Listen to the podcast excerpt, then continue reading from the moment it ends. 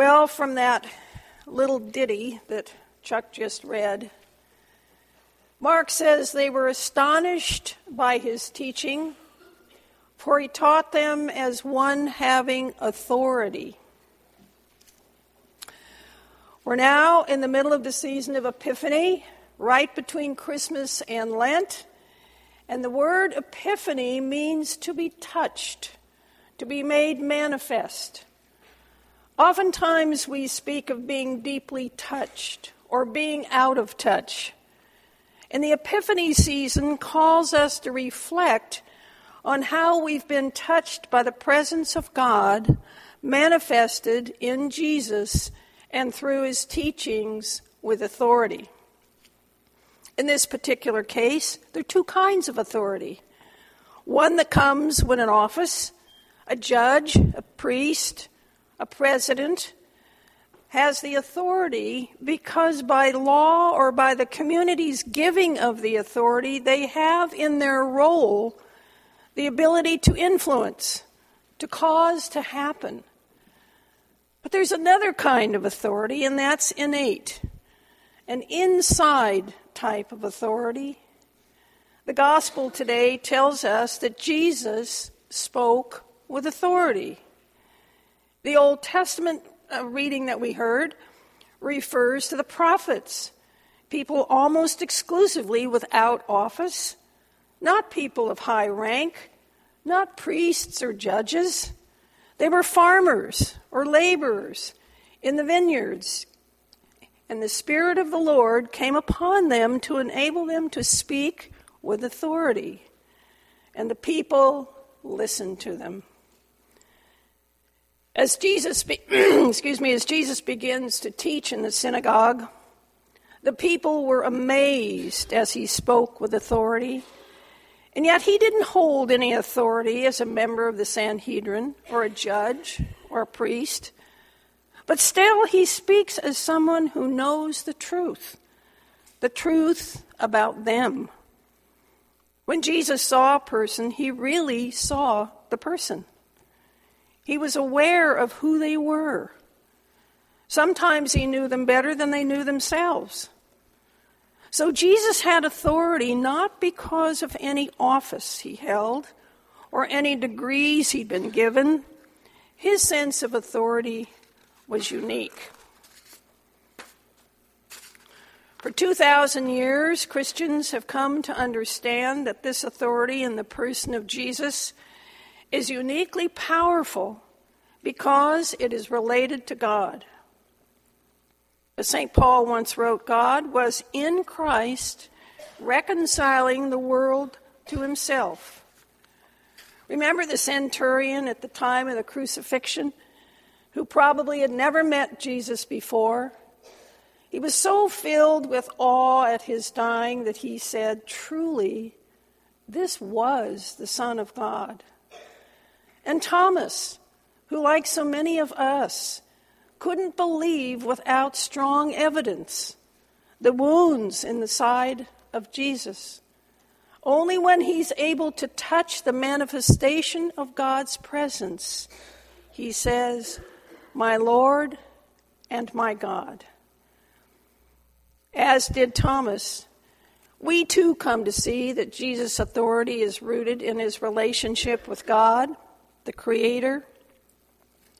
So the question for us is, how do we relate this understanding of Jesus as speaking with authority to our daily lives?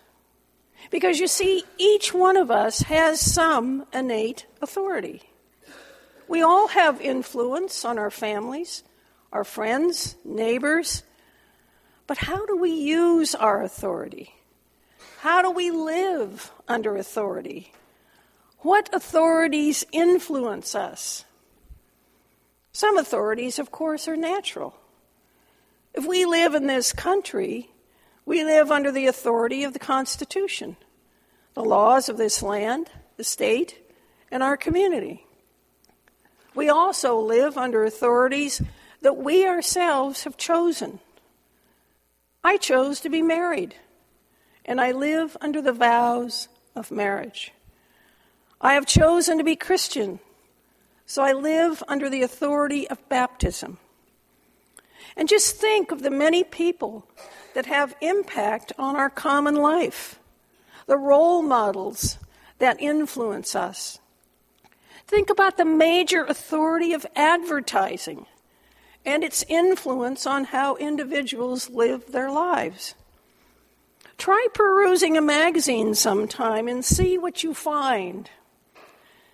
Last week, I was thumbing through a new magazine, only to discover that one ad said, quote, "Who's in charge? Individuals and groups that guide our destiny," end quote. And another one advertising a fancy new spa, which read, quote, "Take a deep breath and affirm out loud, I am divine." And even more frightening, some lives are turned over to addiction, drugs, nicotine, alcohol. This short gospel passage, I think, calls us to take a serious look at under what authorities we live. First, what authorities rule my life? Is it money? Money's a powerful authority in the lives of many Americans. Is it family? Is it my job? Is it my boss? Think about them. Make a list. And then try to prioritize them. What's the highest authority on the list? Is there anything on my list that makes me uncomfortable?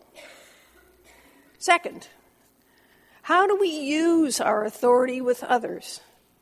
If the authority of the one we follow is meant for the building up of the kingdom of God, then do we use our influence to control people, to frighten people? Or do we use it to affirm and help others, to help raise people up when they're down, lost, or weak? Do we use our authority to bind this community together or to tear it down? And third, what does it mean, or what might it mean, when every time we affirm our baptismal vows, we are asked, do you turn to Jesus Christ and accept him as your Savior, as the primary authority in your life? And we respond, we do. Ouch. We Episcopalians aren't usually very comfortable with some language that we ascribe more to the fundamental persuasions. But we respond, we do. We do accept Jesus as our Savior. And if so, then, the question is, how do we make that happen? Well, we have a choice. It's up to each one of us to decide whether we do or do not accept that authority. We have said we do again and again and again in our lives, and we'll probably continue to say it for a long time. Next, we become an active part of a faith community because our spiritual journey is more than just God and me.